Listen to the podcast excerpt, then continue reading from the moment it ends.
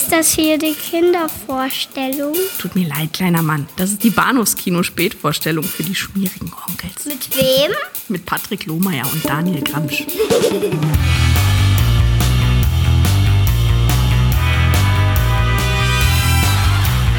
How do you destroy a fiend who has so far proven himself indestructible? Those who come to end his reign of terror stay to become his victims. Castle Dracula is somewhere here in Klausenberg. Will you tell me how I get there? You ordered a meal, sir. As an innkeeper, it's my duty to serve you. When you've eaten, I ask you to go and leave us in peace. This is the doctor who dares to challenge the vampire Dracula. This is the anguished man who fears for the lives of his beloved, the girl who is his sister, and the one that is his wife. Dracula, the bedeviled master of all that is evil. Hallo und herzlich willkommen zur Episode 252 des Bahnhofs Kino Podcast. Mein Name ist Patrick und bei mir, bissig wie eh und je, der Daniel. Hallo. Van Daniel für dich. Van Daniel. Ei, ei. Ja, ähm, wieder mal versuchen wir äh, eloquent bemüht und mit äh, gelegentlicher Lautstärke, die wir, mit der wir hier ins Mikro bellen, darüber hinwegzutäuschen, dass wir ziemlich müde sind. Ja, ja, es ist irgendwie, ich, vielleicht, vielleicht sollten wir einfach mal früher anfangen. Ja. Aber das ist, äh, ich glaube, nicht so wirklich möglich. Ja. Ich muss sagen, dieser, dieser Podcast ist wirklich, wird wirklich nah am Erscheinungstermin aufgenommen. Ich glaube, weniger als zehn Stunden oder so trennen, trennen Aha. uns vom, von der Veröffentlichung dieses, dieses Meisterwerks an akustischer, weiß nicht, äh, Pe- Pendlerbegleitung, ins Bett Begleitung oder wo auch immer ihr uns hört. Ich weiß nicht, wo hört man den Podcast normalerweise? Keine Ahnung. Im Büro? Hm, möglich? Ich hörte Oder Menschen. Weg Ah, ja, ich denke auch hauptsächlich Pendler und Autofahrer, Busfahrer, weiß ich nicht. Viele Schreibt Fahrer. uns, doch, schreibt uns doch mal. Ja. Erzählt uns doch mal, wo ihr uns hört. Nicht, dass wir irgendwas mit dieser Info anfangen konnten. Na, pff, außer, außer Interesse? Klar. Vielleicht hört man uns auch als äh, Begleitung zu einem Film, den man da guckt. Und äh, ihr guckt jetzt parallel auf der auf der äh, Sichtspur, guckt ihr Dracula und hört euch dazu irgendwie auf der Tonspur hier unseren Podcast an. Das wäre merkwürdig, aber wer weiß, was so alles gibt da draußen. Wir sprechen zum einen über äh, Terence Fischers äh, 1985er, Nee, 58er. 58er, verdammt. Das ist, weil man uns so oft 80er Podcast genannt hat. 58er Mini-Meisterwerk der Hammer Studios äh, Dracula, zu Deutsch Dracula oder ähm, Horror of Dracula. Horror of Dracula seitens des US-Verleihs, weil ähm, da muss man nochmal differenzieren, denn die hatten ja Mhm. mehr als einen berühmten Dracula in ihrer Filmhistorie.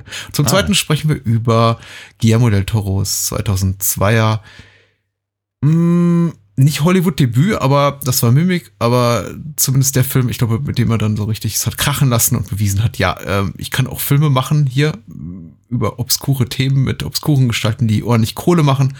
Wir sprechen über Blade 2, Blade 2, Blade 2 mit äh, Wesley Snipes. Mhm. War auch eine gute Zeit, als Wesley Snipes noch, noch sowas wie ein Filmstar war. Ja, nee, man, zum, zumindest, zumindest hat er im, äh, im, im zweiten Blade noch, noch äh, passend dazu auch noch einen zweiten Gesichtsausdruck äh, dazu gelernt. Ich war ganz erstaunt.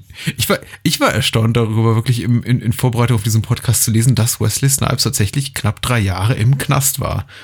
So. Ähm, denn er, mir war zwar bekannt, dass er seine Probleme hat mit der, mit der Finanzbehörde wegen angeblicher Steuerhinterziehung, also vermutlich nicht nur angeblicher, sondern tatsächlich nachgewiesener Steuerhinterziehung. Aber normalerweise so als ähm, Film-Zampano-Star irgendwas kommt man ja um sowas immer ganz gut drum rum, weil, ähm, naja, gibt ja teure Anwälte, die dafür sorgen, dass du nicht, nicht, nicht ins Kittchen musst, aber nee. Tja. Äh, Wesley war wohl tatsächlich äh, 2012 bis 2015 im Knast. Na, sowas. Na, sowas. Und ist ein, damit, glaube ich, eine der ganz wenigen Hollywood-Größen, die sowas mal hinter sich hat. Ich glaube, ist, ist John McTiernan immer noch im Knast? Der Regisseur von Die Hard und Predator? Ich kann's dir nicht sagen. Ich meine so. Aber das soll nicht das Thema sein. Lass uns über Dracula reden, von 1958. Eine Hammer-Produktion. Man spricht heute oft von Hammer Horror, aber äh, und, äh, ja, sch schmuggelt das quasi so als inoffiziellen Namen des Studios unter. In Wirklichkeit hieß äh, die Firma natürlich Ha- Hammer Film Productions und äh, die gab es auch schon lange, lange vor Dracula, gegründet 34 von William Heinz. Äh, Künstlername, er war nämlich auch Schauspieler, äh, Will Hammer, also entsprechend Mhm. Studio nach ihm benannt. Ich glaube, innerhalb von drei Jahren in den Ruin getrieben, dann von seinem Sohn übernommen, durchaus lukrativ betrieben, sehr viele Komödien produziert, auch, auch, auch Dramoletten, Schnulzen, Thriller, Krimis, alles Mögliche. Aber äh, dann kam dieser, dieser, dieser Triple Whopper 57 bis 59 aus. Ähm, ich glaube, zuerst die, ähm, ich glaube, zuerst war es Curse of Frankenstein, der 57 kam mit, auch mit Lee und Cushing. 58 dann Dracula, ebenfalls mit den, Haupt, in den Hauptrollen mit den beiden. Und äh, 59 die Mumie. Und spätestens da war dann eigentlich ähm, äh, das Horror- oder Genre-Kino so das Brot- und Buttergeschäft für, für die Hammer Filmstudios. Vorher hatten sie, glaube ich, schon Ja. Quartermass gemacht, eins und zwei. Ja, Genau. So sieht's und, aus. Äh, ja, äh, ent, ent, entsprechend erinnert man sich jetzt äh, heutzutage daran und äh, vergleicht es natürlich auch einfach gerne. Ich meine, sie haben, sie haben in dieser kurzen Zeit halt äh, echte Standards äh, gesetzt und sie hatten eben auch das Personal dafür. Und meine, Peter Cushing äh, ebenso wie ähm, äh, ähm, ähm, äh, Christopher Lee, Mhm. ich glaube sogar ein bisschen mehr als, als Lee, kam äh, in unseren Podcasts ja nun auch schon das eine oder das andere Mal vor. richtig. Beispiel, beispielsweise in, in Abominable Snowman, ein Titel, den ich immer noch sehr schätze. ähm, und äh, oder äh, ja, nicht zuletzt natürlich auch in äh, Top Secret, darüber haben wir auch geredet. Und äh, auch geredet haben wir über das, das Ende des äh, Dra Hammer Dracula-Zirkels, nämlich äh, die sieben goldenen Vampire. Stimmt, äh, ja, richtig, genau. Ich glaube, das, das ist das achte Sequel und der neunte Film damit insgesamt in der, in der, in den, der, der Dracula-Hammer-Filme. Ähm, ich glaube, war das 73, 74, sowas um den Dreh. ja, recht spät diese, zumindest, Diese, ja. diese Hm. Shaw, Shaw Co-Produktion und ja, jetzt irgendwie rund, rund 100 Episoden später reden wir über den Anfang. Ja. Dieser Geschichte. Beginnen wir mit einer Inhaltsangabe. Vermutlich, Entschuldigung, wenn ich das so sagen darf, vermutlich auch nicht das letzte Mal, weil ich meine, es ist ein, es ist ein, äh, ein Füllhorn an, äh, an äh, möglichen äh, Filmen, die man halt noch besprechen kann. Ja, auf jeden Fall. Und ich glaube, da, da gibt es auch wirklich interessante Geschichten dahinter. Also ich meine, gegen Ende der ganzen Reihe hat sich, glaube ich, auch Christopher Lee zu, zunehmend äh, un, unlustig und, und un, unwillentlich und unwillens äh, dazu geäußert und gezeigt, da noch weiter mitzuwirken und fand irgendwie die ganze Reihe doof. Was mich jetzt auch erstaunt hat bei, bei der Vorbereitung zu sehen, dass das erste Dracula-Sequel von, von Hammer 1960, der Brides of Dracula, ohne, ähm, ich glaube, ohne Christopher Lee stattfand. Und Dracula dort auch nur namentlich erwähnt wird. Also immer so irgendwie, also als, als, als äh, grauenhafte Entität irgendwo im Hintergrund steht, so von wegen, er kommt, um dich zu holen und Achtung, gleich in der nächsten Szene, Achtung, oh, Film vorbei. ähm, und dass man dann irgendwie wohl erst, erst äh, irgendwie noch mal weitere ein, zwei Jahre später auf den Trichter kam, dass eigentlich äh, die Reihe doch von Christopher Lees Präsenz auch lebt. Ja, ja. Ganz entscheidend. Und, ja, und nicht zu knapp. Ja. Alright. Und das war's, glaube ich, mit Dracula. Nee, mehr fällt mir jetzt auch wirklich nicht ein. Äh, deswegen lass uns, lass uns kurz über den Film reden, der Ja, auch. Ich würde sagen, ich habe ich hab noch eine, ich habe noch eine anekdotische ähm, äh, äh, Geschichte, die eben genau diesen diesen äh, Status von von Christopher Lee als Dracula ähm, ein bisschen illustrieren äh, vermag, hoffentlich. Und zwar, äh, also für, für, für mich als Kind war Christopher Lee Dracula. Es gab keinen anderen. Es, Lu- Lugosi war mir kein Begriff. Mhm. Äh, andere, also ich Nos Nosferatu-Varianten äh, war, kannte ich nicht wirklich. Ich für, für mich war Lee Dracula und und, und äh, äh, das vermutlich nicht mal, dass ich in, in den Filmen gesehen hätte, zumindest nicht in einem bestimmten Alter. Ich erinnere mich nämlich immer noch äh, äh, an eine, ich glaube, es war eine eine äh, Silvesterparty bei Kollegen meines meines meines Vaters ähm, und äh, die hatten einen, die hatten einen Partykeller, so wie man das halt so ein, äh, schön aus, den- aus den 70ern halt noch so kennt. Äh, mit, mit äh, Mettigeln und äh, äh, kalten Hähnchenschlägeln wurde da Das- also und Und, Zapfanlage? vermutlich, ja, ich, Oh. äh, keine Ahnung, daran kann ich mich nicht mehr erinnern, weil das, das, das, das war auch nicht so ganz so meine, meine, meine Welt. ähm, aber genau, jedenfalls äh, ein Partykeller, wie er, wie er im, im, äh, im Buche steht und ähm, einem großen Poster von Christopher Lee als Dracula mit blutverschmierten Mund direkt an der Klotür. Hm. Ja, Im, Im Keller. Und ja, das, ist, das war auch ein Keller, der hatte auch, auch verschiedene, naja, so Verschläge halt, in denen Fahrräder standen und so ein Zeugs. Also es war, war, war schon ein, ein, ein, ein äh, neben dem, neben dem Partyraum war das eben, der Rest sah eben aus wie Keller. Und da war eben auch eine Toilette. Und an dieser Toilette hing ein, ein, ein blutverschmierter Dracula mit, mit ausgestreckter Hand und, und, und irrem Blick. Und naja, das hat was, was, was, was Christopher Lee halt so gut kann. Und ich muss, naja, vielleicht vier gewesen sein oder sowas. Also auf jeden Fall hatte ich eine, einen, einen, einen Mordsschiss, haha, wenn ich auf dem Weg zum Klo war. eben jedes Mal an diesem, an diesem Dracula vorbeigehen musste, was in äh, ehrlicherweise zu Albträumen über, über Wochen führte. Hm. Und das, das Jahre bevor ich den Film gesehen habe. Aber wie gesagt, das, das, das eben nur so als, als, als kleiner äh, Veranschaulichung, eben was für ein, was für ein, äh, was für eine unglaubliche Präsenz eben ähm, ähm, Lee als Dracula, also in dieser Rolle, in dieser Zeit eben hatte, selbst wenn man die Filme nicht gesehen hat. Ja.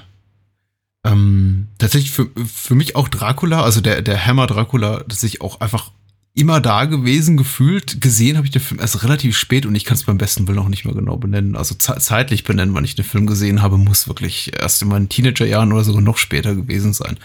Aber natürlich auch seit, seit frühester Kindheit immer sehr präsent, eigentlich, eigentlich fast überall, wenn ich irgendwie als Poster dann irgendwie gefühlt sogar als Aufdruck auf äh, Plastilinen, irgendwie Butterbrot, Pausenbrotdosen, irgendwie, es war einfach, irgendwie einfach, einfach überall.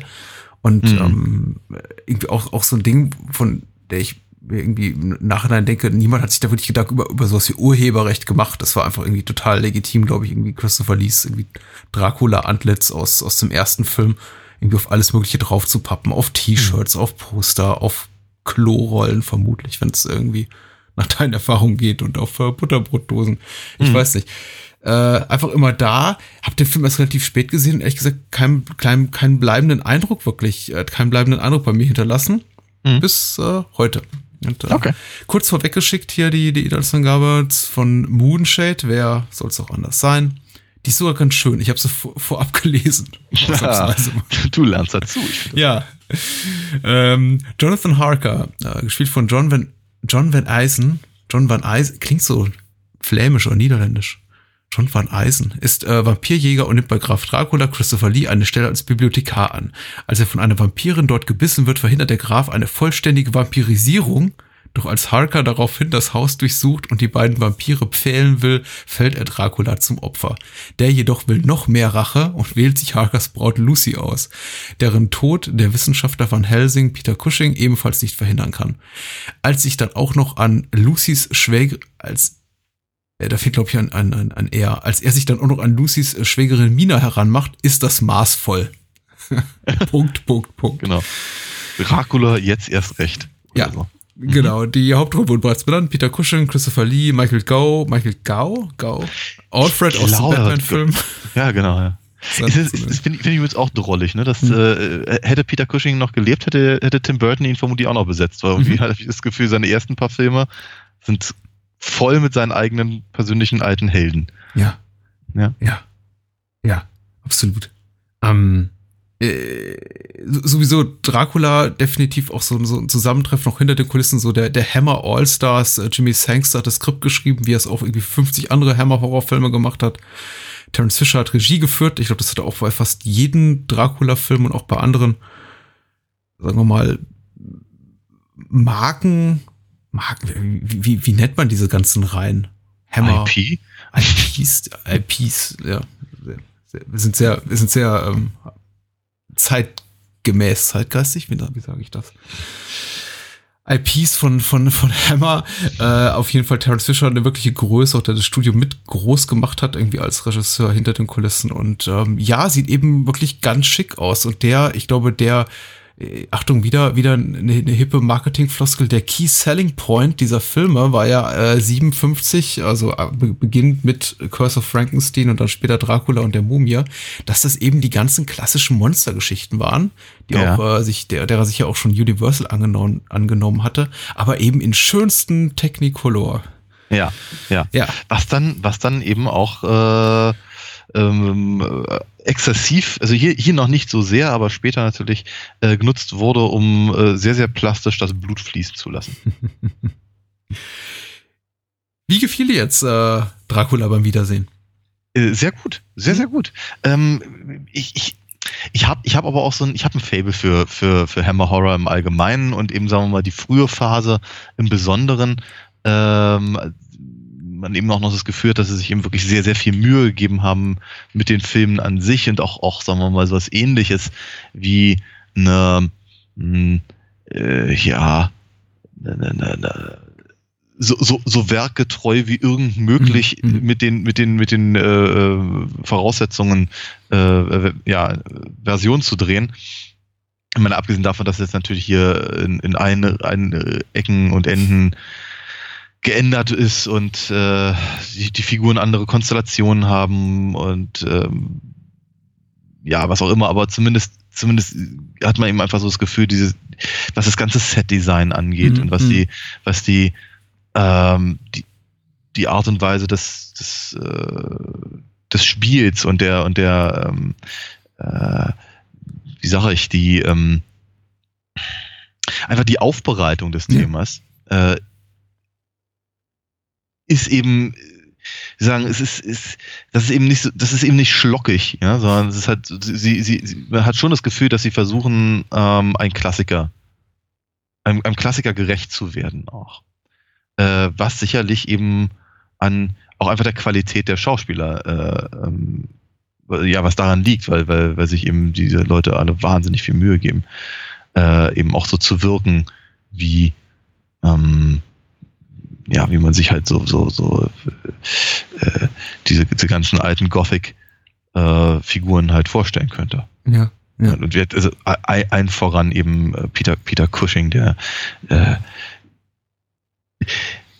ich, ich, glaube, ich glaube mal irgendwo gelesen zu haben, dass, dass, dass äh, Cushings Lieblingsrolle ähm, wohl äh, Sherlock Holmes war. Hm. Ähm, den er ja auch zumindest äh, einmal durfte er ihn auf jeden Fall spielen, auch für Hammer. Äh, im, im, hier Hound of the Baskervilles. Äh, der hat ihn, glaube ich, etliche Male gesprochen. Ich bin mir nicht ganz sicher, ob auch irgendwie in einer von diesen Fernsehserien dabei war. Ähm, aber ich habe immer so das Gefühl, dass er den, den, den Van Helsing eben gerne in diese Richtung halt äh, an, anlegt. Und äh, da ist er eben einfach wahnsinnig, wahnsinnig gut. Und äh, wenn ich mich recht entsinne, war er auch gut befreundet mit Christopher Lee und die, die sind einfach ganz hervorragend zusammen, die Mhm. beiden. Ist toll. Obwohl sie, obwohl sie relativ wenig Szenen zusammen haben. Äh, ja, das ist richtig. Aber ähm, es, es hinterlässt auf jeden Fall einen Eindruck. Ich muss mich erstmal wirklich dra daran gewöhnen, einfach da, daran, dass der Film so, ähm, also er ist irgendwie was, was eben die, die Stimmung betrifft und auch ähm, die, die, die wichtigsten, sagen wir mal, handelnden Figuren und vor allem eben, was die, den ganzen ersten Akt des Films betrifft, sehr, sehr werkgetreu. Also sehr, sehr nah an Bram Stokers Werk. Da sind wirklich nur, nur Kleinigkeiten anders. Und äh, ich hatte den Film so lange nicht äh, gesehen, dass ich wirklich nicht mehr im Detail genau wusste, worauf es hinauslaufen würde. Und die, äh, so, so nach, nach Sichtung der ersten 20, 25 Minuten dachte ich, meine Güte, der Film dauert ja irgendwie nur 75, 80 Minuten. Was, wie wollen die eigentlich den ganzen Rest jetzt noch unterkriegen, da sie eben sehr, sehr viel Zeit darauf verwenden, auf diesen ersten Akt im Schloss des Grafen Dracula ähm, und äh, die, die Erfahrung von Jonathan Harker dort, der dort als Bibliothekar an, anheuert, aber eben um Mhm. äh, Jagd zu machen auf, auf, auf Dracula, was jetzt nicht unbedingt werkgetreu ist, aber eben schon ja relativ nah dran im Vergleich zum Rest des Films, der eben das macht eben der Rest des Films, der eigentlich dann die, die, die verbleibenden 300 Seiten ungefähr des Romans so zusammendampft auf so Mhm. das aller, aller, aller Notwendigste. Und es ist nicht, nicht, äh, nicht, ich meine das ist überhaupt nicht kritisch. Also es tut dem Film jetzt nicht, nicht schlecht. Das ist auch, auch durchaus, durchaus in Ordnung. Der Film erzählt eben letztendlich auch eine, eine schmalere Geschichte. Er, er fokussiert sich auch auf Aspekte, die im Roman eigentlich keine großartige Rolle spielen. Ich fand zum Beispiel dieses ganze, ähm, diese ganze, die, diese Rivalität zwischen äh, Van Helsing und ähm, na, wie heißt, äh, wie, wie heißt, äh, wie heißt der Herr, der gespielt wird von, von Michael Gau? Äh, Go, Ah. Go, Go, Go. Ja. Go, Genau. ja. Ich, ich glaube, ich glaub, es ist Go, aber ich bin mir nicht, ich bin mir wirklich nicht ganz sicher. Ähm, ähm, ähm, ähm, Genau. Homewood, Homewood. Homewood, genau. Homewood, Äh, d- Das ist ganz interessant und es verle ähm, und, äh, aber grundsätzlich hat er natürlich nicht diesen, diesen, diesen, diesen Scope, diesen, diesen Umfang des Romans. Es hat nicht irgendwie diese epische Qualität, diese ganzen peripheren Charaktere wie jetzt äh, R- Ranfield und, und Ja. die V- Vampirgehilfin von Dracula und so. Die, die auch natürlich irgendwie alle nicht auf. Und es hat auch irgendwie, äh, das fehlt eben alles. Aber es tut dem Film letztendlich gut, weil man eben auch äh, merkt, sie haben, äh, sie, sie wussten ziemlich genau, was sie äh, zur Verfügung haben, auch bu- budgetär und in Sachen Tricktechnik und, und, und, und Kulissen und machen da eben das Beste draus. Ja. Äh, was mich jetzt letztendlich so zu der gesamten Meinung verleitet, das hier ist jetzt irgendwie nicht das große Va Vampirmeisterwerk, das äh, gibt's vielleicht auch gar nicht, das ist auch irgendwie Coppolas Dracula nicht und das ist vielleicht noch nicht mal Mona aus Nosferatu, ich, ich weiß gar nicht, ob es überhaupt so einen Dracula gibt, überhaupt gibt, Hm. aber es ist ein höchst charmanter und wie ich finde, einfach sehr, sehr, sehr schöner, kleiner Unterhaltungsfilm mit Ja. ganz hervorragenden Schauspielern. Eben, ja. Ähm, ich, ich meine, äh, der, der, der Film, äh, das, das, das Schöne ist, finde ich zumindest, er scheint sich, er scheint sich seiner, seiner eigenen äh, Positionierung im, im, äh, im, im, im Genre und auch gerade natürlich in der Filmhistorie verhältnismäßig bewusst zu sein. Hm. Ähm, also äh, er, er, er weiß, dass er das Rad nicht neu erfinden muss, weil äh, ja, ich habe keine Ahnung, wie, wie, wie sehr halt Lugosis äh, Dracula zu dem Zeitpunkt noch, noch im Gedächtnis war oder Ja. ob, der, ob er besonders häufig noch im, im, im Kino gelaufen ist oder so. Ähm, aber zu, zum- zumindest muss er, äh, äh, ver, ver, verliert keine Sekunde, Hm. um irgendwie zu erklären, wie, wie Vampire funktionieren, beispielsweise. Ne? Also die, ähm, die, also wo, wo, wo kommen sie her, wo gehen sie hin? Hm. Ne, diese ganzen Fragen werden überhaupt nicht, überhaupt nicht geklärt. Ähm, es gibt diese eine kurze Szene, in der, ähm, ähm, in der äh, Van Helsing irgendwie in seinen, hier in seine, sein Wachswalzen-Aufnahmegerät spricht Ja. äh, und, und man halt dann was von, von, von Sonnenlicht und von, äh, von Knoblauch und so ähm, erfährt.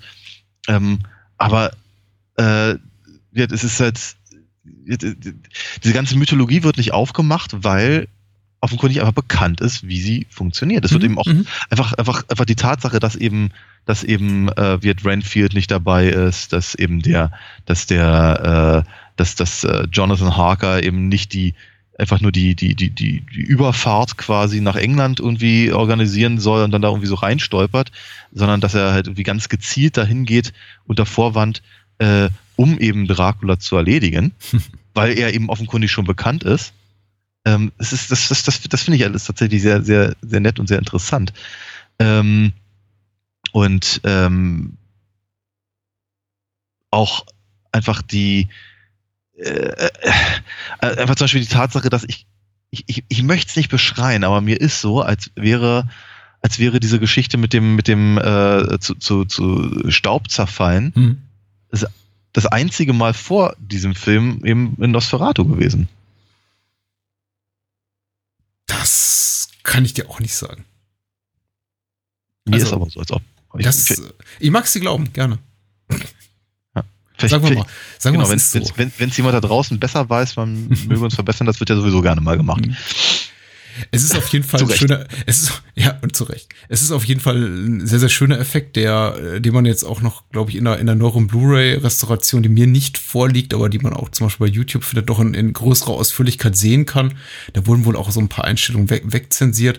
Also wenn man den Effekt mal in voller Länge sieht, äh, wie gesagt, kann man irgendwie bei, bei YouTube finden, irgendwie unter, unter Dracula, irgendwie Uncensored Ending oder sowas. Da, das ist schon irgendwie tricktechnisch sehr, sehr schön gemacht.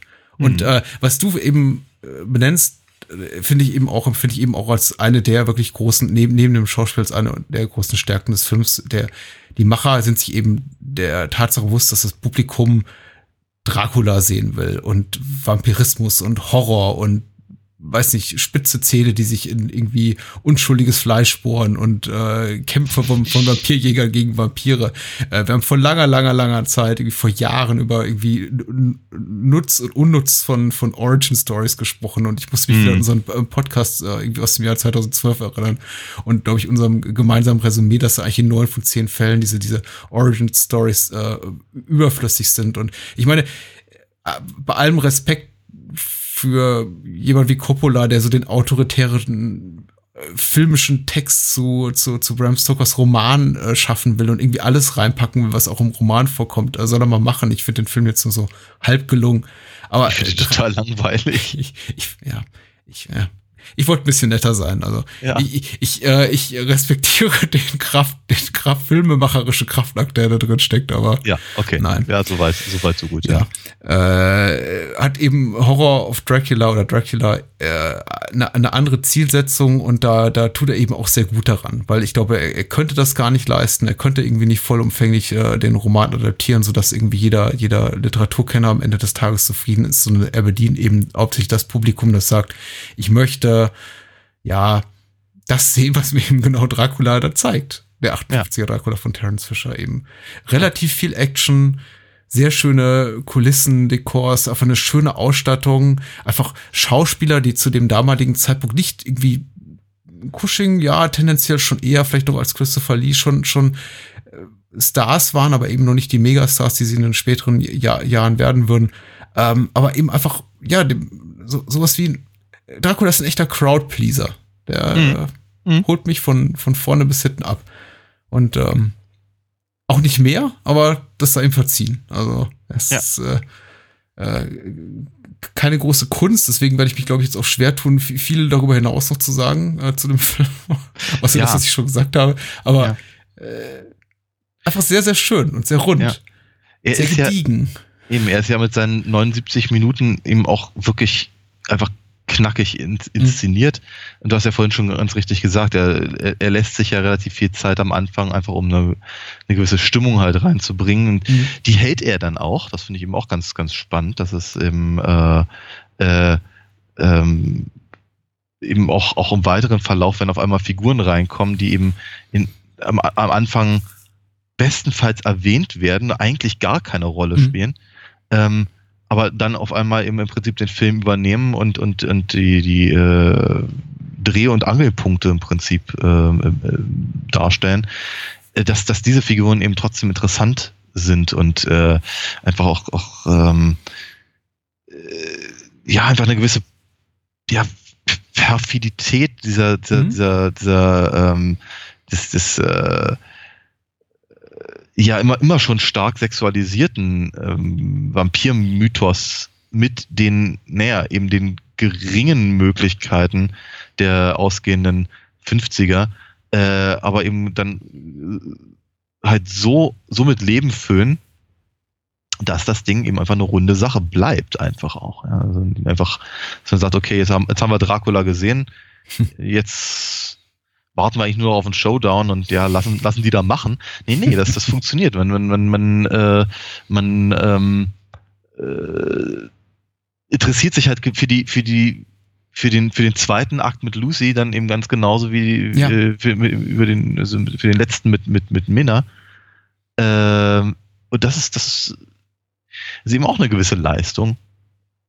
Ja, definitiv. Ich finde es auch ganz wichtig und äh, richtig, dass du das, das perfide, was der Film an sich hat, auch nochmal erwähnst. Ich möchte jetzt auch nicht durch me- meine Worte den äh, Anschein erwecken, der, der Film sei irgendwie harmlos und nett und heutzutage könnte man irgendwie nur noch so ein bisschen irgendwie amüsiert darüber schmunzeln, was dann eben 58 noch, noch Menschen in, in Entsetzen äh, ver versetzt hat. Also der Film hat schon so seine, ja, nicht schlockigen, aber irgendwie, ja, perfiden, hinterfotzigen, gemeinen, auch durchaus äh, pikanten Momente. Also eben klar, ja. was diese ganze vampiristische Sexualität äh, anbetrifft, die man eben, egal wie harmlos man versucht es zu inszenieren, niemals richtig da rauskriegt, was eben die, die, die, die grafische Gewaltdarstellung betrifft, die durchaus explizit ist das falsche Wort, aber durchaus kreativ ist für die damalige Zeit, die eben ja. einfach in, in der sowas einfach einfach auch als Berufsbild doch gar nicht so gab. Die, die Maskenbildner, die dafür zuständig waren, irgendwie Menschen irgendwie einzuschmelzen, einzuäschern, ihre Haut einschrumpeln zu lassen und, und, und dergleichen. Ja. Aber ja. eben auch so im, im, in der Darstellung bestimmter äh, Szenerien und Motive, wie zum Beispiel, ähm, wie zum Beispiel der des, des, des Kinderraubs durch, durch die mittlerweile zur Vampirin gewordene Mina, äh, nee, ja. Lucy, Entschuldigung. Ja. Äh, die dann von Van Helsing äh, konfrontiert wird. Das ist schon, ähm, das ist nichts, was man gerne sieht. Also in, in, in dem Sinne, im echten Leben schon gar nicht, aber irgendwie nicht auf der Leinwand. Das heißt im Jahr 58 oder Jahr 2018. Also ja, klar. Äh, ein, ein unschuldiges Kind ge, geraubt von irgendwie einer, einer, einer blutdürstigen Frau, die auf Friedhöfen sich rumtreibt. Mhm. Hm, okay. Ja, ja oder, oder, äh, ähm, oder eben auch einfach dieser, dieser, ja, wie soll ich sagen, diese, diese Geilheit von, von, von, von Lucy eben, äh, be bevor Dracula dann kommt. Ja. Ja, äh, Carol Marsh heißt die Darstellerin, die fand ich übrigens ja. ganz toll. Also. Ja, aber wird also dann es ist ihm auch gerade mal so, so ganz, ganz knapp irgendwie an der, äh, vermutlich an dem, was halt irgendwie möglich war. Äh, halt äh, schrammen eben diese Szenen vorbei, wenn sie da irgendwie im, das, das Fenster öffnet und sich dann halt äh, hin, hinlegt, so ein bisschen das Dekolleté zurechtrückt, um, um halt den besseren Blick auf den Hals zuzulassen. Und so, das ist schon ziemlich cool. ähm, grundsätzlich ist aber, äh, also ich muss sagen, die, die Dynamik zwischen äh, den, den, den Männern auf der Leinwand interessanter zu beobachten als die zwischen, sagen wir mal, den, den, den Ehepaaren und den Liebespaaren. Ich finde irgendwie, ja, das, das ist also, woran der Film so ein bisschen krankt ist für mich, also das einzig nennenswerte Negativkriterium ist so an dieser merkwürdigen Distanziertheit zwischen äh, zwischen Mr. Homewood und, und, und, und seiner Frau, also Mina. Ja. Das ist so, ist so ein bisschen merkwürdig angesichts der Tatsache, in welcher Notlage sie gerät und dann irgendwie quasi komatös äh, dann irgendwie da, da niederliegt und irgendwie äh, eingebuddelt wird und also er ist irgendwie so, ich gehe da mal raus. Äh, ja. Ich kann das ungefähr nicht mit ansehen. Ja, ja, ist, ja, ja, ja. Stimmt schon, ja. Äh, merkwürdig. Aber vielleicht war das damals so unter den Aristokraten oder den Menschen, die Aristokraten gerne sein wollten. Also, ich, ja. Das wird mir jetzt alles zu viel. Ich krieg mal lieber einen Sherry. ich weiß nicht. Ja, stimmt schon. Ja. Hm. Haben wir noch was zu sagen? Ich, ich überlege die ganze Zeit. es, es, es, es, fällt, es fällt mir schwer. Wirklich, weil äh, ich bin eben, ich bin, ich bin kein Experte, abgesehen davon, dass ich eben die Hammer-Filme eigentlich ganz gerne mag. Äh, aber ich, ich kann eben auch, also du hast, du hast vorhin so schön, so schöne Hintergründe äh, geliefert und ich weiß nicht, ob ich das kann und äh, oder auch, auch will. Und ähm, bin mir einfach gar nicht sicher, ob ich mehr dazu zu sagen habe, außer ich, ich finde es cool. Ich freue mich einfach über, über, über sowas. Ja. Das kann man auch so stehen lassen. Hm. Ähm, wir können so übergangsweise die Zeit nutzen, die zwei ja. Minuten bis zum nächsten Film, um ja. mal kurz anzukündigen, was ja. wir vorhaben am 13. April diesen oh, Jahres in Berlin. Das, äh, das, das, das wird ein hoffentlich großes Ding. Ich bin ganz, ganz begeistert. Drei Filme hintereinander, dann auch noch quasi live und in Farbe und im Kino.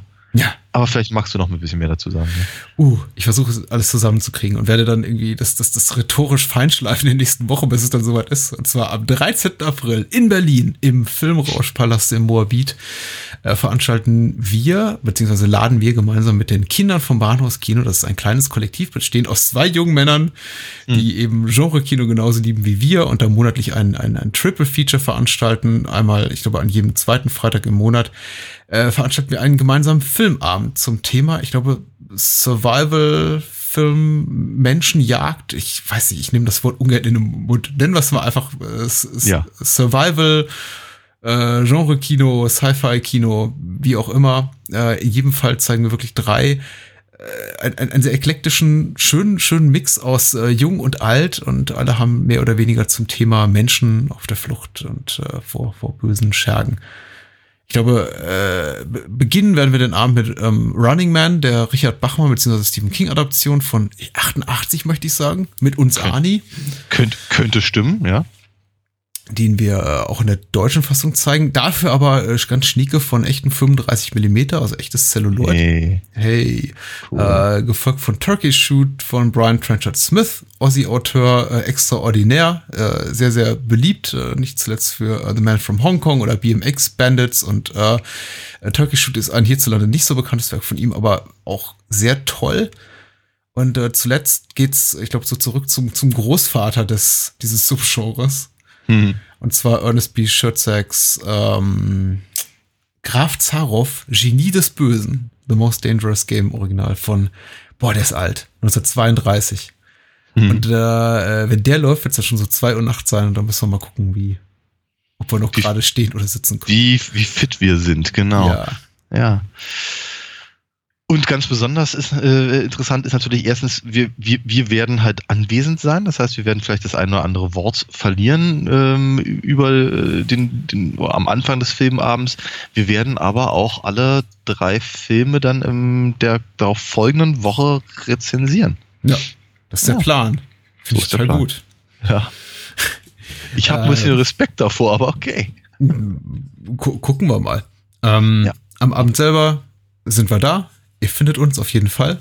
Ähm, wir werden uns schon äh, zu erkennen geben. Würde uns sehr freuen, wenn ihr am 13. April um 22 Uhr in den Filmrauschpalast im Moabit kommt. Wir werden euch auch in den nächsten zwei, drei Wochen noch regelmäßig daran erinnern. Liebe Hörer, wenn ihr aus Berlin kommt oder in der Nähe, äh, reist an.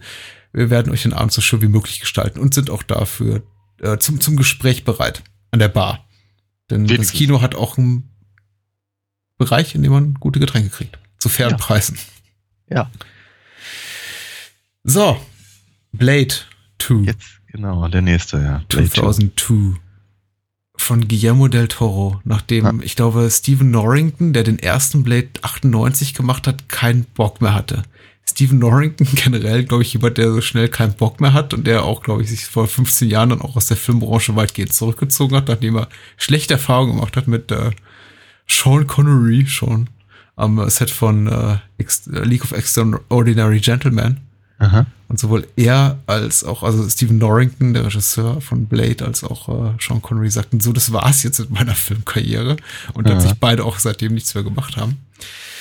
Hat den äh, Löffel freiwillig abgegeben, beziehungsweise die Fackel weitergegeben an Guillermo del Toro, weil er keinen Bock hat auf das Sequel. Und äh, ja, del Toro hatte zu der Zeit in Hollywood noch nicht so einen wirklich guten Stand, hatte Mimik gemacht, mit dem er, glaube ich, äh, größere Problemchen hatte, auch bei der Produktion, was so den ganzen Prozess des, des, des im Schneideraum betraf und dann nicht die, Verfass die Fassung des Films veröffentlicht wurde, die er äh, wollte, hat einigermaßen Geld eingespielt. Äh, Del Toro war trotzdem einigermaßen unhappy über die ganze Situation, ist erstmal zurückgegangen äh, in seine nicht spanische Heimat. Er kommt aus Mexiko, aber nach Spanien, wo er dann äh, Devil's Backbone, El Espinosa del Diablo gemacht hat. Äh, auch ein sehr, sehr schöner Grusler, nur um dann 2002 nach Hollywood zurückzukehren für Blade 2.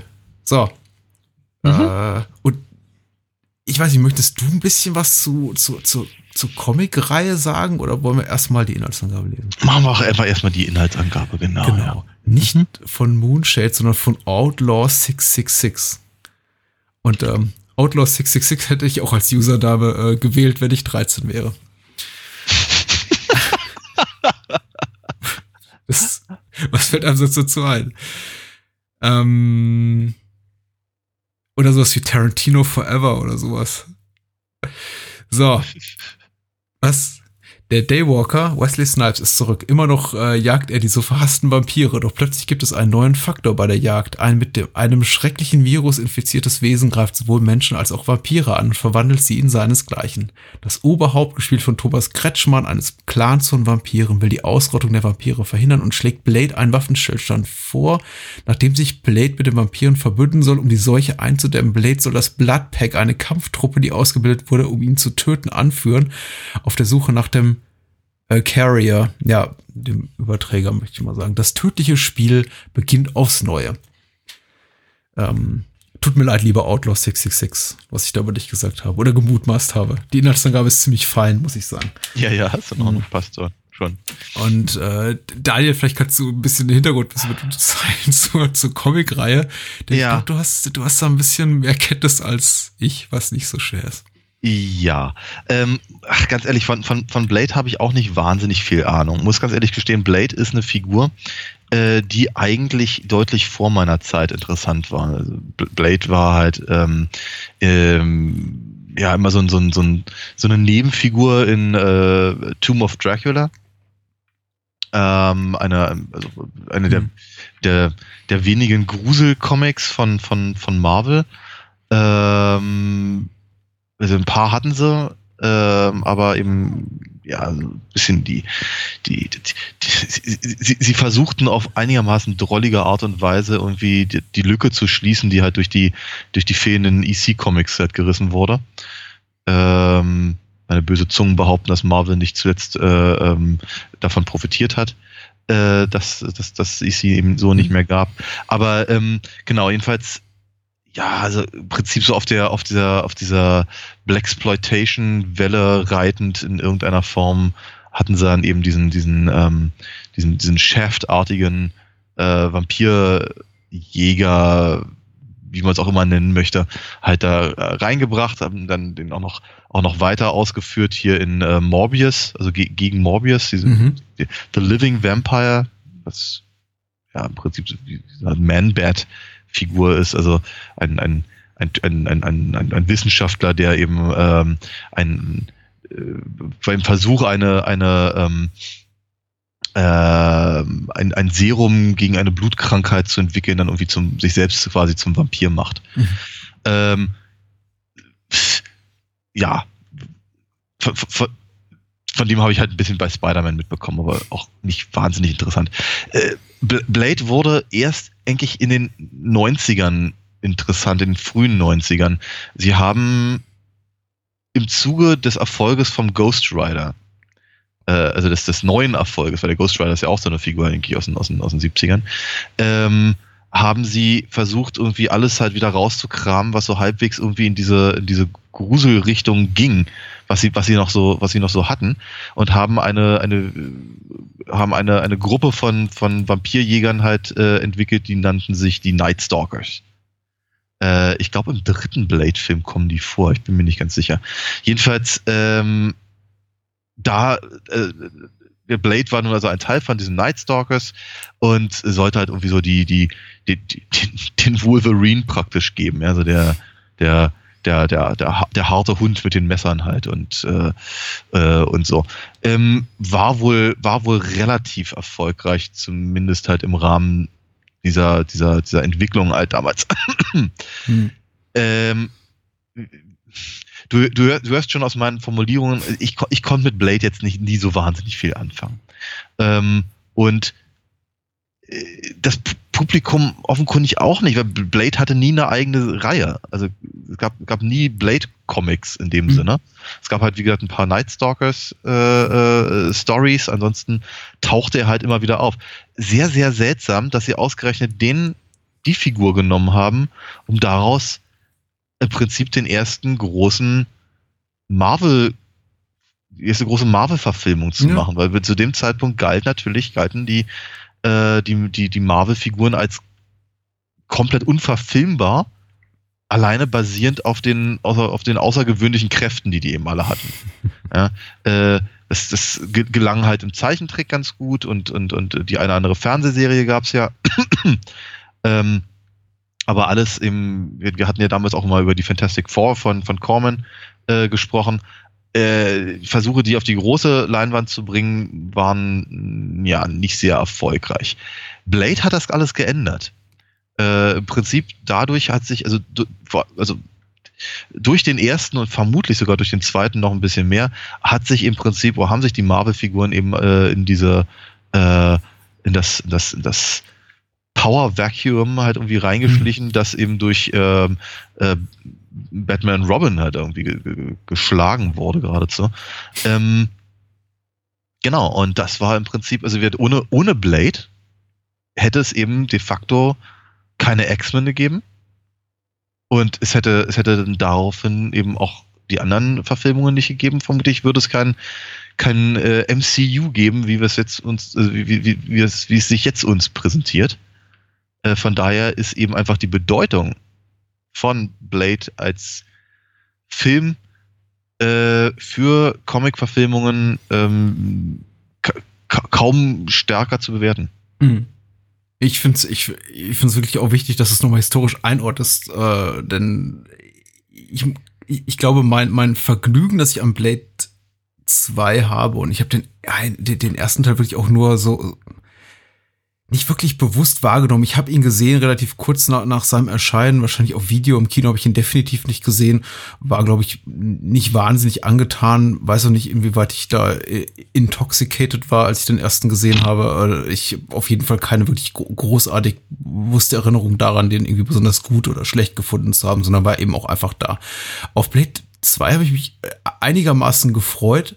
Erstmal, weil eben weil, weil, weil generell eben dieses, dieses Comicbuch-Adaptionen oder Superheldenfilme Subgenre noch nicht so irgendwie übersättigt war, wie es eben heute ist. In, in, Im Jahr 2018 ist wahrscheinlich kommen wieder irgendwie vier bis acht große Tentpole-Movies raus, die sich irgendwie nur um Superhelden-Crossovers drehen aus verschiedenen Universes und äh, Pipapo. Und ich meine, es sah die, die Welt sah da eben 2002 noch ein bisschen schmaler diesbezüglich aus. Ich glaube, im selben Sommer kam Raimi Spider-Man raus und ein Jahr oder zwei vorher war, war genau ähm, Brian Singers X-Men rausgekommen, aber viel gab es eben noch nicht. Also außer mhm. die, die trübe Erinnerung an die, an die letzten Batman-Debakel, die du auch schon eben, eben passenderweise ja. erwähnt hast.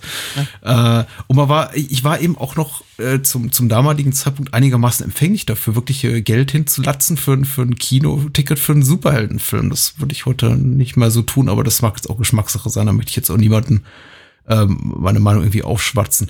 Äh, und muss ganz ehrlich sagen, zurückkommen zu dem Punkt, äh, mein, mein, mein Vergnügen an einem Film hängt nicht unwesentlich mit dem, mit dem Zeitpunkt seines Erscheinens zusammen. Ich bin mir nicht sicher, ob ich, ähm, wenn jetzt ein Film wie Blade 2 heutzutage rauskäme, mit den technischen Mitteln äh, unserer Zeit und mit der heute, heutzutage gängigen Ästhetik, ähm, aber eben sonst ansonsten mit allen anderen Aspekten weitgehend unverändert, ob ich heute noch so einen Spaß daran hätte, wie eben hm. damals. Ich war zumindest sehr, sehr viel aufgeschlossener für diese Art von Kino mit reingegangen und dachte echt, äh, nachdem ich den Film im Kino gesehen hatte, ich tatsächlich, glaube ich, der einzige Teil der Blade-Reihe, den ich im Kino gesehen habe, ähm, das war mal ein echt toller Film. Also äh, ich hatte wirklich, wirklich großen Spaß daran. Nicht zuletzt, äh, der andere große Antrieb für mich, den Film zu sehen, war eben Guillermo del Toro, weil ich zum damaligen Zeitpunkt schon äh, großer Fan des äh, Meisters war äh, und irgendwie seit Kronos eigentlich seine Karriere auch wirklich schon ver verfolgt hatte. Ich war jedenfalls sehr happy darüber, dass er einen Film wie Blade 2 machen durfte, der nicht so extrem wie jetzt in, in späteren Hollywood-Jahren jetzt Hellboy oder Hellboy 2 äh, seine Handschrift trug, aber es gab schon ab diversen Momenten auch in Blade 2, von dem man sagte, okay, ein, ein echter Del Toro äh, nicht zuletzt, also bei, bei dieser Wieder, bei diesem Wiedersehen fiel mir extrem die Szene diesbezüglich auf, in der er, in der, ähm, der, der Reaper, der Carrier des, des, des Virus hier, diesen Drogendealer hinten, hinterrücks überrascht und ihm dann irgendwie eine, eine Glasscherbe der zerbrochenen Autofensterscheibe irgendwie aus dem Kopf zieht und irgendwie einmal sehr, sehr genüsslich daran leckt. Äh, so ja. als einer der vielen kleinen Momente auf, in denen ich dachte, ja, okay, da hätte sich jetzt vielleicht ein anderer, anderer Hollywood-Filmemacher, der mehr so den typischen äh, Normen großbudgetierter Hollywood-Filme gehorcht, nicht so sehr dran ergötzt. Das kann man jetzt gut finden oder auch nicht, aber äh, es ist nun mal da. Ja, ich persönlich bin darüber ganz, ganz, ganz happy, äh, weil ganz ehrlich, ohne diese Szenen, äh, die eben sehr nach äh, der Toro aussehen, hätte mir der Film einfach mal gar nicht gefallen. Mhm. Ähm, ich habe ihn zum ersten Mal gesehen Ähm, denn ehrlicherweise bis vor kurzem wusste ich nicht, dass der von Del Toro ist. Hm. Äh, hätte ich das gewusst, hätte ich ihn vermutlich früher gesehen. Ich hätte ihn vermutlich trotzdem nicht besser gefunden. Ähm, ich habe den ersten Blade gesehen in einem, ja, auch vermutlich in einem sehr bier bierseligen Zustand, äh, aber eben auch nicht im Kino, sondern irgendwie auf Video. Ich vermute mal nicht mal auf DVD, sondern echt auf Video noch. Ähm, und die einzigen Sachen, die mir eingefallen, die mir im Gedächtnis geblieben sind, waren, ich glaube, Tracy Lords, Hm. die, glaube ich, nach den ersten fünf Minuten einen Abgang hat und dann nicht wieder vorkommt und ich glaube auch sogar tot ist oder so. Ähm, äh, dass ich, dass ich, äh, äh, wie heißt das, Steven Dorf total doof fand. Also wirklich Ja, richtig extrem. doof. Doof, doof, doof. Und ich mag den eigentlich sonst ganz gerne, aber ich finde, fand den einfach echt total doof in diesem Film. Ähm, und dass, und dass, ähm, dass äh, Wesley Snipes eben nur einen Gesichtsausdruck hat. Das sind eigentlich so ziemlich die einzigen Sachen, die mir, die, die mir durch den Kopf gegangen sind. Und das ist ehrlicherweise alles mit dem, was ich vorhin erzählt habe über die Figur, von, also soweit ich von der Figur wusste, nicht so wirklich viel zu tun hatte. Ergo hatte ich auch überhaupt keinen, ich hatte überhaupt keinen Anlass gesehen, um mir den zweiten, den dritten oder die Fernsehserie anzugucken. Es gibt eine hat- Fernsehserie. Ja, es Okay. gibt eine Fernsehserie. Ähm, es hat mich ehrlicherweise alles nicht die Bohne interessiert. Wollte ich einfach gar nicht wissen. Natürlich, natürlich sehe ich halt einfach die, die, die, die, die filmhistorische Bedeutung. Und ich habe auch darüber zum Beispiel äh, ich, in, in, meiner, in meiner Magisterarbeit, die sich ja ganz massiv mit äh, äh, Comic-Verfilmungen beschäftigt, da habe ich darüber auch ein bisschen philosophiert, aber äh, das funktioniert natürlich akademisch, auch wenn man das nicht gesehen hat. Ähm, und den ersten habe ich ja gesehen. Aber auf jeden Fall, äh, ja, das, das, das ist einfach, es, es, es interessierte mich nicht. So. Und jetzt habe ich ihn gesehen und stelle fest, er interessiert mich immer noch nicht. ähm, er sieht an manchen Stellen ganz gut aus und er hat halt verschiedene Del Toro-Esken und gerade gerade Kretschmers, Kretschmanns ähm, äh, Figur äh, ist, ist halt so ein, so ein, so ein, so ein, so ein, so ein, so ein Prototyp, habe ich so das Gefühl, für ähm, ach, was ist ich, keine Ahnung, hier diese, diese, diese, Elfenprinzen aus Hellboy zum Beispiel oder sowas in der Mhm. Richtung. Äh, mit, mit, mit ein bisschen Nosferatu natürlich da drin, was ich übrigens ganz sympathisch finde. Also, ich finde, ich mag es immer ganz gerne, wenn sie, wenn, wenn, wenn in solchen Filmen halt wie alte Vampire immer ein bisschen, bisschen fledermäusiger halt aussehen. Wie heißt ja auch der, der, der, der Master bei Buffy ja zum Beispiel auch und sowas. Mhm. Äh, um, irgendwie, ich, ich finde das immer eine ganz, ganz, ganz nette Möglichkeit äh, zu sagen, guck mal, der ist so lange da, der ist halt schon gar nicht mehr ansatzweise irgendwie menschlich. Finde ich, finde ich nett. Äh, und das haben sie eben auch gemacht. Äh, schö- schön, schöne Idee. Ähm, äh, ich, ich habe, ich, natürlich habe ich mich sehr darüber gefreut, ähm, äh, Ron Perlman zu sehen, weil der wertet auch irgendwie fast die, fast alles auf, in dem er drin ist. Ähm, und äh, einfach so, ja, es, es, es, es, es gab ein paar Einfälle, es gab ein paar Ideen und, und, und, und ja, vor allem auf der visuellen Ebene äh, fand, fand ich schon ganz cool an manchen Stellen, aber das, das, das, das, das Hauch von nichts, was, was, was da als Story drin ist, ähm, das, das, äh, das, das, dieser, dieser, dieser Hohn von Emotionalität, äh, das, das, das ist alles irgendwie nicht so richtig meins gewesen. Und ja, also ich hatte, um es anders zu sagen, bei dem irgendwie deutlich weniger Spaß als bei dem Dracula. Ja. Das ist halt auch nicht verkehrt, das darf man ja ruhig sagen. Ich hatte jetzt Ja. auch weniger Spaß. Also mein, mein Spaßempfinden hat auch im Laufe der Jahre durchaus abgenommen. Äh, seit, äh, also 2002, ich möchte nicht sagen, war, war für mich jetzt irgendwie Blade 2 das Beste seit geschnitten Brot, aber es war schon relativ weit oben so in meiner, meiner Liste der irgendwie Badass-Action-Movies, die ich einfach irgendwie ganz, ganz, ganz toll fand. Ich glaube, nicht zuletzt, weil irgendwie 2002, äh, da, da war ich zwar auch schon längst, längst, längst äh, knietief in meinen Zwanzigern, äh, aber es hatte immer noch so äh, was, was Cooles, ein Film, dass ein Film ab 18 überhaupt mal ins Kino kam und dass man ihn dann eben auch sehen konnte. Hm. Äh, ich glaube, mittlerweile natürlich als Mann, der jetzt irgendwie schon so. Der Sag nichts. Falsches. Ja, was soll ich denn sagen?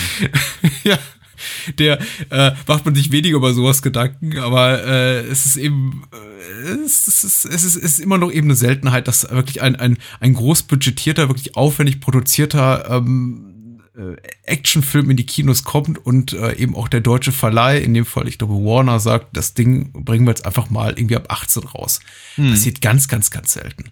Das ist äh, wahr, ist ja. immer irgendwie, ist, ist irgendwie immer noch toll. Und das hieß für mich eben so, ah, da hat man irgendwie Del Toro irgendwie freie Hand gelassen. Ich fand ihn damals, beim persönlichen Empfinden, noch irgendwie, was die Gewalt, die gezeigte Gewalttätigkeiten betraf, irgendwie noch expliziter als heute. Heute wirkt er für mich eher kunstvoll, abstrakt, weil irgendwie sehr viel, weiß ich nicht, äh, Widerliches gibt es eigentlich kaum zu sehen, obwohl sehr, sehr viel gestorben wird oder eben, ich weiß nicht, wie, wie, wie Untote sterben, aber sie Hm. fallen eben auseinander. Und das ist alles sehr, sehr schön gemacht. Oh ja. Ableben grundsätzlich sieht im Film sehr, sehr, sehr, sehr schön aus. Mhm. Ähm, ich glaube, was es mir so äh, das ist, was es ein bisschen merkwürdig wirken lässt, ist, dass der Film eben extrem, extrem nach dem Produktionsjahr aussieht, in dem er eben rauskam. äh, nämlich 2002 und eigentlich schon irgendwie ab dem ab der ersten Szene mich dieser Film anschreit mit äh, so inszeniert man heutzutage keine Action mehr und Ja. es ist haben irgendwie das Problem haben irgendwie so zeitlose Actionfilme wie jetzt ein ein, ein Stück langsam vielleicht nicht aber der, der Film eben allein mit seinen ganzen Whoosh-Sounds bei jeder Kamerabewegung und seinen Ja, ja, äh, ja, computeranimierten Stunt-Doubles und äh, also vielen dieser Momente äh, irgendwie die, die Kamera, die, die irgendwie festes Gemäuer irgendwie durchbricht oder durch, durchfährt und dabei macht, Ja, ja, ja, ja, ja. reißt mich dann immer wieder raus, erinnert mich daran, an, an das, was es eben ist, nämlich irgendwie sehr, sehr artifizieller Kindtop. Sieht toll aus. Mhm. Äh, ich, ich finde, also es, es ist wirklich gut gemacht. Ich glaube auch, es hat sich durchaus gelohnt, dass man eben in Osteuropa gedreht hat, weil man da einfach, glaube ich, einfach mal sehr, sehr viel mehr fürs Geld kriegt und der Film sehr, sehr teuer dadurch aussieht, obwohl es keine teure Produktion war. Äh, und ich mag Wesley Snipes einfach, aber es ist eben auch ein, auch ein Produkt, ab, absolut ein Produkt seiner Zeit, von, von dem ich mal mutmaße, dass viele Menschen, die es heute sehen, insbesondere Menschen, die deutlich jünger sind als wir, die 10, 15, 20 Jahre weniger auf ihren, auf ihren greisen Buckeln haben, de denken werden, ja, komm, ja, muss ich mir, muss ich mir jetzt echt nicht geben. Hm. Ja. Ja. Ich meine, so ganz, ganz grundsätzlich äh, mu- muss ich natürlich sagen, ähm, um, um nochmal Buffy zu, äh, heranzuziehen, Kung-Fu-Vampire können ja prinzipiell erstmal nicht falsch sein. Mhm. Ja, das ist ja, das ist ja, das ist ja schon mal einfach eine, eine, eine, eine, eine nette Mischung, ähm, mit der der Film einfach mal einfach im, im Grundsatz schon mal schon mal gewinnen kann. Und natürlich diese die die äh, die Effekte, wenn eben die Vampire zerfallen, die sind schon, die sind, die sehen gut aus. Das ist eben auch, auch gutes CGI. Äh, und es ist auch relativ, es ist, wie ich sagen, es ist, äh, es ist innovativ.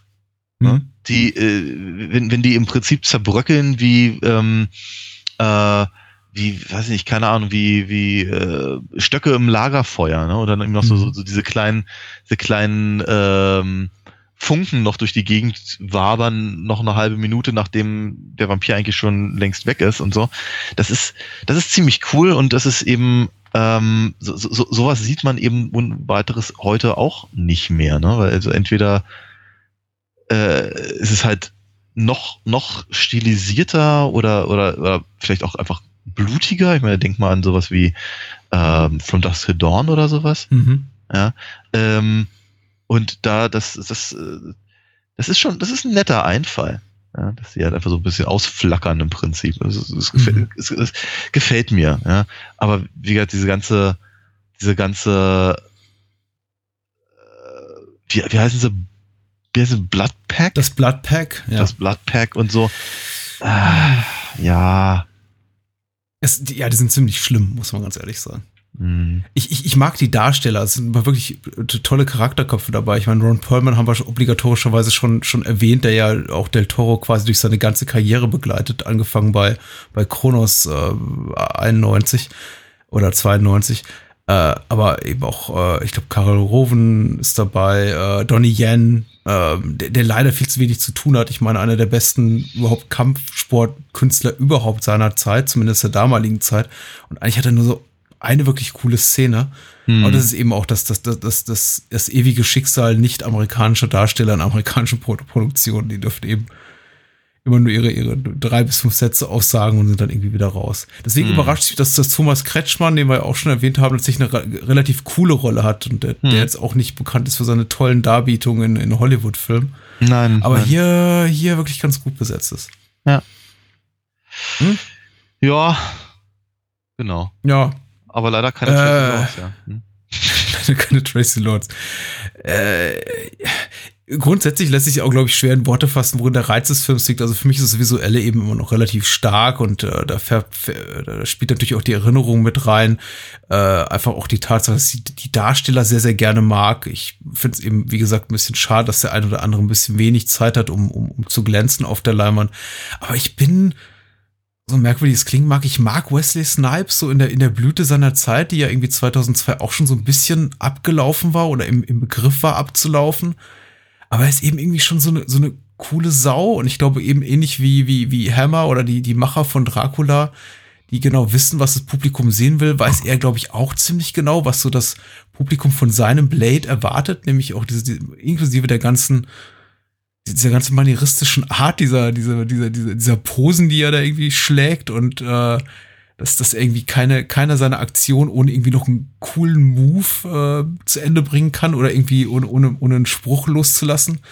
Also er ist schon eine extrem coole Sau und ich glaube, bei äh, den meisten anderen Darstellern hätte es mich irgendwann genervt und tendenziell nervt es auch irgendwann, also spätestens im dritten Teil, aber in dem spielt Blade sowieso nur eine Nebenrolle.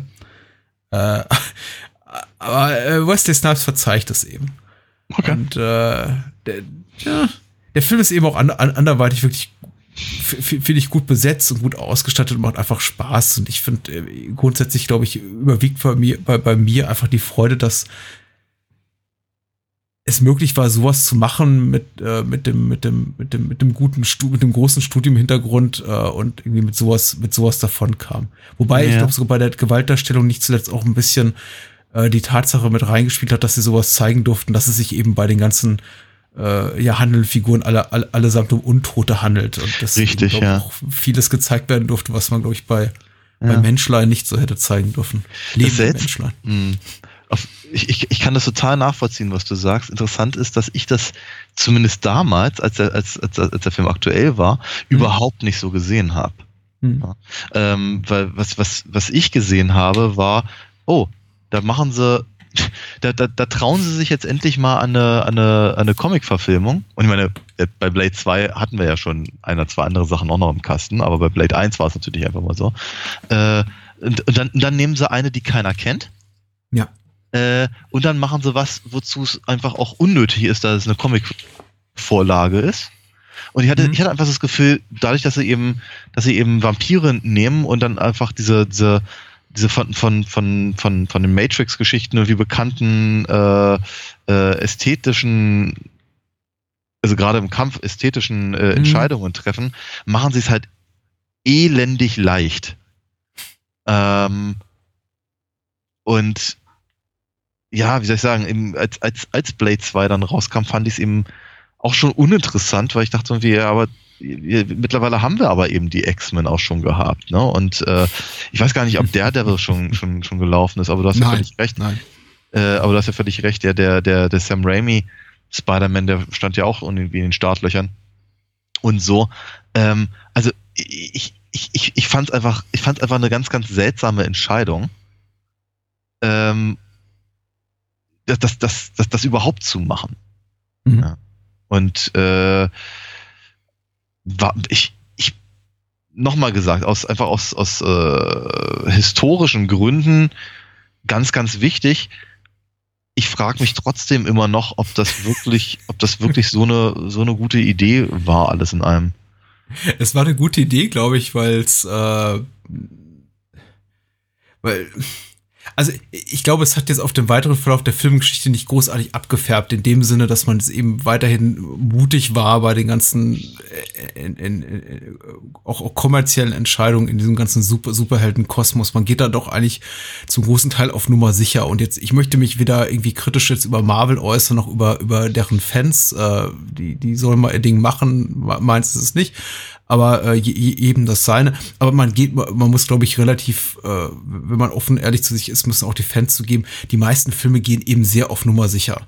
Mhm. Das ist eben auch immer, die, die, die sind in der Konstruktion, in der Machart, auch in der Art, wie sie irgendwie ihre Action-Szenen timen, wie sie irgendwie dramaturgische Bögen schlagen, wie sie, wie sie, die Art und Weise, wie sie, wie sie Humor einsetzen, sich alle relativ ähnlich. Mal ein bisschen humorvoller, mal ein bisschen weniger. Es gibt ganz wenige Ausbrüche, wie jetzt zum Beispiel letzten Jahr Logan, wo mal wirklich irgendwie ein Film oder ein Studio sagt, okay, wir machen jetzt mal irgendwie einen Superheldenfilm für Erwachsene und werden es mal irgendwie richtig tough und gritty. Und ich finde, das ging eben auch dann da, da, daneben. Aber muss man ehrlich sagen, zwischen Iron Man und Thor ist jetzt abgesehen davon, dass der eine einen Hammer hat und der andere eben eine coole? Rüstung. der andere eben nicht äh, jetzt, jetzt tonal liegen da irgendwie keine großen Welten dazwischen, auch wenn es irgendwie unterschiedliche Superhelden von unterschiedlichen Regisseuren sind und unterschiedlichen mhm. Autoren.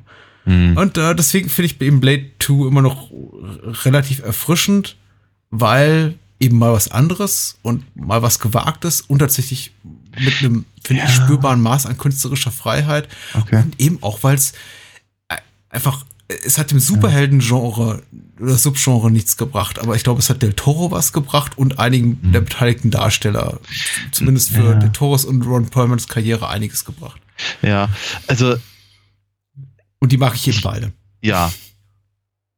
Und würde ich sagen, für, für, für den lieben Frieden würde ich, würde ich eigentlich an, an der Stelle das auch gerne, gerne so, so, so, so stehen lassen. Problem ist nur, ich sehe es halt überhaupt nicht so.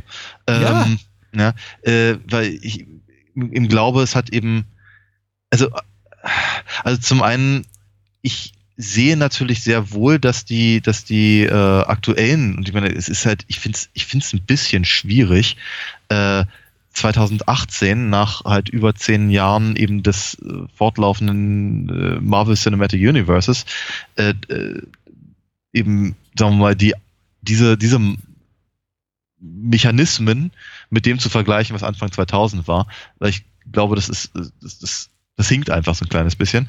Äh, aber ansonsten hast du natürlich recht, diese die Dinger funktionieren halt nach, nach relativ klar erkennbaren Schemata. Ähm, dennoch sehe ich natürlich schon, dass es einfach Unterschiede gibt äh, in der Figurenanlage und in dem, äh, in der, in der, in der Ausrichtung äh, der, der Filme ähm, sehr basierend eben auf dem, auf dem Faktor, dass eben zum Beispiel, nee, um, um bei Thor und bei Iron Man zu bleiben, und ich bin weder ein großer Thor noch ein großer Iron Man-Film, ich finde auch die, die jeweiligen Filme von beiden Figuren jetzt nicht so wahnsinnig spannend. Ähm, dennoch ist es aber so, dass das eine halt deutlich, deutlich mehr in diese technische Richtung geht, das andere halt mehr in diese mystische Fantasy-Richtung. Mhm. Von daher sch schwierig, schwierige ähm, äh, Einschätzung. Okay. Ähm, was aber sich überhaupt, überhaupt auch gar nicht auf Blade bezieht. Ich glaube, mein Problem mit Blade ist auch eben ein ganz anderes. Nochmal gesagt, ich denke, dass es natürlich, du hast auch an der Stelle völlig recht, für der Toro war es wichtig, für, für, für, für Ron Perlman war es wichtig. Keine Ahnung, wie wichtig es für Snipes war. Ähm, vielleicht hat das, vielleicht hat das irgendwie seinen Knastaufenthalt versüßt oder so, keine Ahnung. Aber ähm, äh, du, also ich meine, Blade 1, also wenn man das so sagen kann. Blade 1 ist eben einfach mal eine Initialzündung für das Bewusstsein in Hollywood, dass du eben mhm. äh, Marvel-Filme machen kannst mit entsprechenden CGI-Maßnahmen, die dann auch noch erfolgreich sind. Und sie müssen vermutlich nicht mal besonders teuer sein. Mhm. Ähm, Blade 2 kam aber eben schon zum Zeitpunkt, als eigentlich, als, als eben die X-Men das eigentlich komplett übernommen haben. Ähm, und ich glaube, das mag auch der Grund sein, warum diese Reihe zwar weiterhin verhältnismäßig erfolgreich war. Ich meine, es gab ja noch einen dritten Teil und es gab eben auch noch eine Fernsehserie, aber eigentlich hat es niemand mehr hinterm Ofen vorgeholt. Ähm, nee. Und für die Entwicklung, für die Entwicklung des, des Genres an sich wird, ist es außer der Initialzündung tatsächlich, glaube ich, völlig unwesentlich. Nicht, Okay. zuletzt deswegen, nicht zuletzt deswegen, weil eben, das ist mein großes Problem, es eben mit dem Genre nichts zu tun hat. Aber es ist eine verdammte Comic-Verfilmung, es sollte mit dem Genre zu tun haben. Das ist richtig. Ähm, ja, ja, ja. Äh, was soll ich dazu sagen? Ich, ich, äh, äh, als jemand, der halt, der, der, der, kein Comicleser ist und kein, kein Su- Superhelden-Afficionado, ist es eben, hab ich eine, hab ich eine grundsätzlich andere Blick, Blickweise auf das Ganze als, als, Klar. als du und äh, sehe sehe vollkommen, vollkommen, woher du kommst. Du, du hast gesagt, storytechnisch, äh, pl- plotseitig gibt Blade 2 nicht viel her, was irgendwie komplett richtig ist, was ich sogar, was ich aber ungleich zu dir, glaube ich, als, als wirkliches Plus für den Film sehe. Auch, dass Del Toro wirklich, oder sein, sein Autor David Goyer, geradewegs von Anfang an eigentlich sagt, wir, wir, wir, wir, wir scheißen eigentlich auf die Mythologie des Ganzen. Interessiert uns eigentlich gar nicht. Es ist sogar, es sind sogar Sachen, die im ersten Teil des, ähm, äh, die, die im ersten Teil der Reihe passieren, werden sogar im, im, im Nachhinein einfach irgendwie weggemacht mit Ach, äh, ihr dachtet, Chris Christopherson ist tot, Whistler ist tot. Ach, er, er lebt jetzt doch noch. Wir, wir haben ihn einfach irgendwie hier in so ein so eine, so eine, so, so, eine, So ein Glas, ja. Glas, Glas, Dings ge- ge- gepackt und äh, können ihn irgendwie äh, re reanimieren und äh, ja. Ach. ja. Es ist Vielleicht ist es ein Superheldenfilm für Menschen, die keine Superheldenfilme mögen. Ich weiß es Mhm. nicht. Vielleicht ist es ein Film, der Ist- trotz aller, aller, aller 2002er Ästhetik auch irgendwie so ein bisschen aus der Zeit gefallen ist, weil er irgendwie so diese, diese ganze Macho, Badass, äh, hat, die eigentlich zu 2002 kaum noch jemand gemacht hat, die eigentlich so irgendwie spätestens Ende der 90er, Ende der 80er, Anfang der 90er, Ende der 80er schon so, so verloren gegangen ist im Hollywood-Kino. Ich weiß es nicht. Irgendwo trifft es bei mir immer noch so ein, irgendwie trifft es bei mir immer noch einen Nerv und ich mag den Film nicht mehr ganz so doll wie einst, aber ich hab, hab irgendwie, ich habe immer noch Spaß dran. Mhm. Aber nicht, weil es ein Comicbuchfilm ist, sondern einfach, weil, weil er so eine für, für mich sehr ausgeprägte ich scheiß auf alles Attitüde hat, die mich immer noch anspricht. Oder dass damals 23-jährige ich das den Film im Kino gesehen hat. Mhm. Da, da, da, darüber werden wir keine Freunde, das ist auch in Ordnung. Nee, äh, pff, nein, das ist, ähm, ich, äh, ich, ich, ich finde das, ich finde das absolut völlig, völlig legitim. Ich kann es halt, ich kann, ich kann es halt nur überhaupt nicht unterstützen. Das ist halt mein, mein, mein, mein, mein Ding, weißt du? Es ist halt einfach, äh, ähm, ich, ich, äh, ich, ich, ich gönne das dir, ich gönne das jedem. Ich, ich kann, ich kann nur, äh, also zum einen, ich bin mir, also, weißt du, die, Aus, die Aussage, ein, ein, ein Superheldenfilm für Leute, die keine Superhelden mögen, er ist, es ist eben kein Superheldenfilm. Das ist ja das Problem. Es ist ein, es ist ein, es ist ein scheiß Vampirfilm. Es sollte aber ein Superheldenfilm sein, weil die, die, die Figur ist nun mal ein verfickter Superheld. Das, das, das, das ist mein Problem, weißt du, das ist halt, das ist das, das geht, das geht aber, also das ist, das ist so ein oder zwei Punkte vor, äh, ich mache einen Superman-Film, aber er darf nicht fliegen, weil er hat kein Cape. Weißt du? Also Smallville. aber ähm, ich, Ich verstehe, und vor allem, eh, das, das, das Schlimme ist, ich verstehe absolut, was du meinst, und ich verstehe auch, wie man das. Und, und es gibt die, diese Art von Film, die für mich Blade 2 ist, die kann man auch für mich in schlecht machen. Das ist das, was zum Beispiel letztes Jahr Logan gemacht hat. Man kann das Mhm. Ganze machen, äh, im Sinne von, wir, wir bringen jetzt mal irgendwie unseren Superhelden, unseren irgendwie un, un, unzerstörbaren Super Wolverine irgendwie auf den Boden der Tatsachen zurück und geben ihm Pathos und Schwere Ja. und er darf über jeden Tor, Tod irgendwie äh, leiden und er muss irgendwie Ja. noch ein Kind retten und irgendwie Ja. äh, Professor X stirbt in seinen Händen oder Klauen. Äh, es ist und, und ich habe Logan gehasst. Ich habe ich habe den wirklich ich äh, ich habe nicht ihn vor einigen Monaten ja. auf auf auf auf auf, auf äh, irgendwie irgendwie zum Stream gekauft, als er irgendwie nur ein paar Cent kostete und dachte, selbst das war irgendwie noch zu viel. Mhm. Rausgeschmissenes Geld. Ich kann diesen Pathos überhaupt nicht abhaben. Nimm eine Figur, die irgendwie übermenschliche Kräfte hat, die Spaß machen soll, die irgendwie auch eine gewisse äh, Zielgruppe bedient, die ich, mit der ich bereits irgendwie gefühlt sechs bis zehn Filme durchleben dürfte. Und plötzlich ist es irgendwie dieser, dieser, dieser, dieser tragische Held, mit dem ich irgendwie mit, mitleiden soll. Und äh, Hm. ich, ich soll den ernst nehmen. Er ist jetzt plötzlich irgendwie noch, nicht mehr, nicht mehr irgendwie der, der Wolverine, der Spaß macht, sondern der, der, Hm. der erwachsene Wolverine. Und plötzlich sind Comics auch dürfen Comics auch kein, überhaupt keine Freude mehr bereiten, sondern sie müssen Ja. tragisch sein und Schwere Ja. haben und menschliches ja. Drama mitbringen. Und das hat mir alles irgendwie nicht gefallen. Und das ist, Mhm. das ist so ein bisschen für mich das, was Logan letztes Jahr war, das, was du gerade so beschreibst, dass dir am Blade 2 nicht gefällt. Und ich glaube, ich, ich sehe, wo, wo, wo, wo, woher du da kommst mit deinem Standpunkt. Das ist einfach, ich kann ihn nicht teilen. Mhm. Aber ich habe eben auch eine einfach eine andere Wahrnehmungshistorie betreffend Blade 2 als du. Ich habe ihn eben klar. Damals bei Kino Start gesehen und ich hatte, ich wusste, ich kannte nicht mal den Unterschied zwischen Marvel und DC. Mhm. Und ich hatte nie etwas von Blade gehört. Mhm. Aber ich wusste auch damals nicht, wer, wer Ant-Man, Daredevil und überhaupt die ganze zweite Mhm. Liga der Superheldenfiguren waren. Außerhalb von Batman und Superman war mir sowieso niemand ein Begriff. Insofern hatte ich damals, wahrscheinlich heute immer noch, null Erwartung an diesen Film. Mhm. Also als Superheldenfilm. Klar. Ähm, ich aber im Übrigen auch nicht, weil wie gesagt, nach dem, nach dem, nach dem ersten war mir eigentlich relativ bewusst, dass es eben kein Superheldenfilm ist. Ja. Und, äh, und er ist, er ist eben auch nicht sein will. Ne? Und ich bin da, bin da, bin, bin mir halt da an der äh, Okay, an, anders gesagt, als, als, als Vampir, als, als, als, als Action-Vampir-Film funktioniert er relativ gut, wobei ich die Action meistens nicht sehr interessant finde. Mhm. Ähm, sie ist, sie ist, ich finde, ich finde halt die Action leider größtenteils sehr unoriginell, Mhm. weil ich, weil ich eben wahlweise an Buffy oder an halt die Matrix-Sachen denke.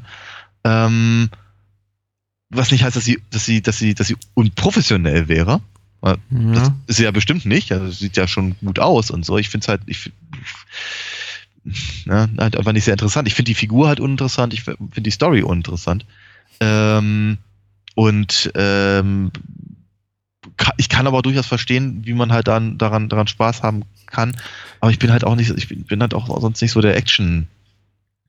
Fucker. Das ist auch komplett okay. Und ich für mich, ich bin auch überhaupt nicht gekränkt, weil äh, ich möchte jetzt hier mit nicht den Eindruck erwähnen, dass irgendwie Blade 2 auf meiner ewigen Lieblingsliste von Lieblingsfilmen steht. Auf Okay. meiner Liste von Lieblingsfilmen steht. Ich mag ihn ganz gerne. Das ist es aber auch. Ja. Also ich nehme den nicht jetzt abends mit ins Bett und streiche ihn. Also,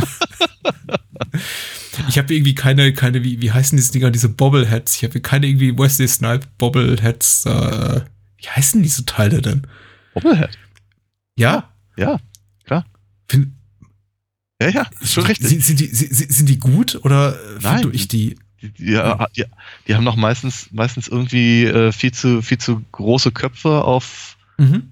viel zu kleine Körper. Ich finde die, ich weiß, ich weiß nicht, warum die Amis so drauf stehen, aber ich finde die meistens ziemlich hässlich.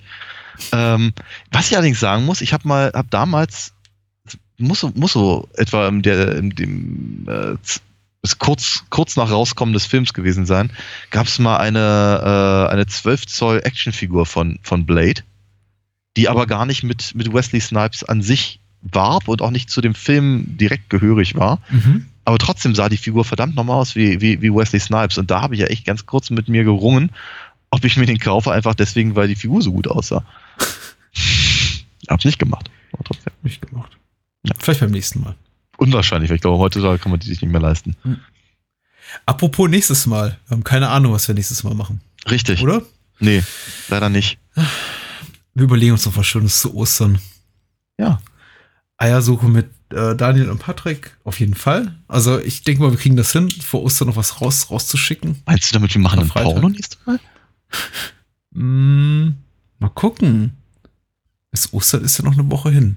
Du meinst Hm. selber produzieren oder rezensieren? Nein, bitte nicht. Wie soll ich das denn deuten? Machen Ich wir Porno. Ich, ich mag dich sehr, aber so nah stehen wir uns dann auch nicht. Nein, ich meine natürlich, es gibt ja auch Menschen, die hinter den Kulissen arbeiten müssen, Ach sowas. so. Ach nee. Nein. Äh, jetzt ist Aber- unangenehm. Aber, so, so, so, aber ganz abgesehen davon, so ein Schmuddelkram hatten wir schon lange nicht mehr.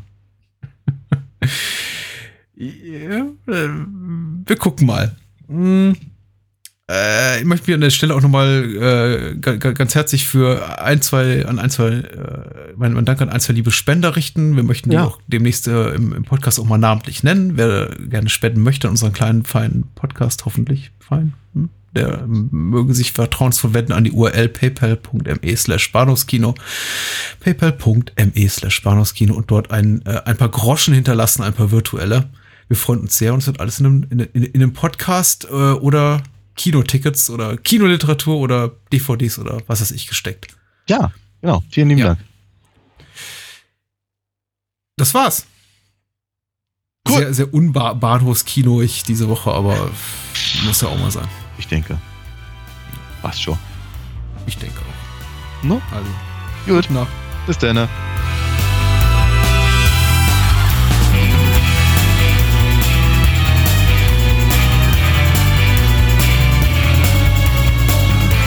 War Bahnhofskino. Wollt ihr mehr von uns lesen oder hören? Natürlich sind wir auch bei Twitter und Facebook vertreten. Schickt eure Filmwünsche oder Feedback an patrick.bahnhofskino.com. Und unter alinafox.de findet ihr alles zu den Comics und Hörspielen rund um Daniels Meisterliebin. Vielen Dank fürs Zuhören und adios.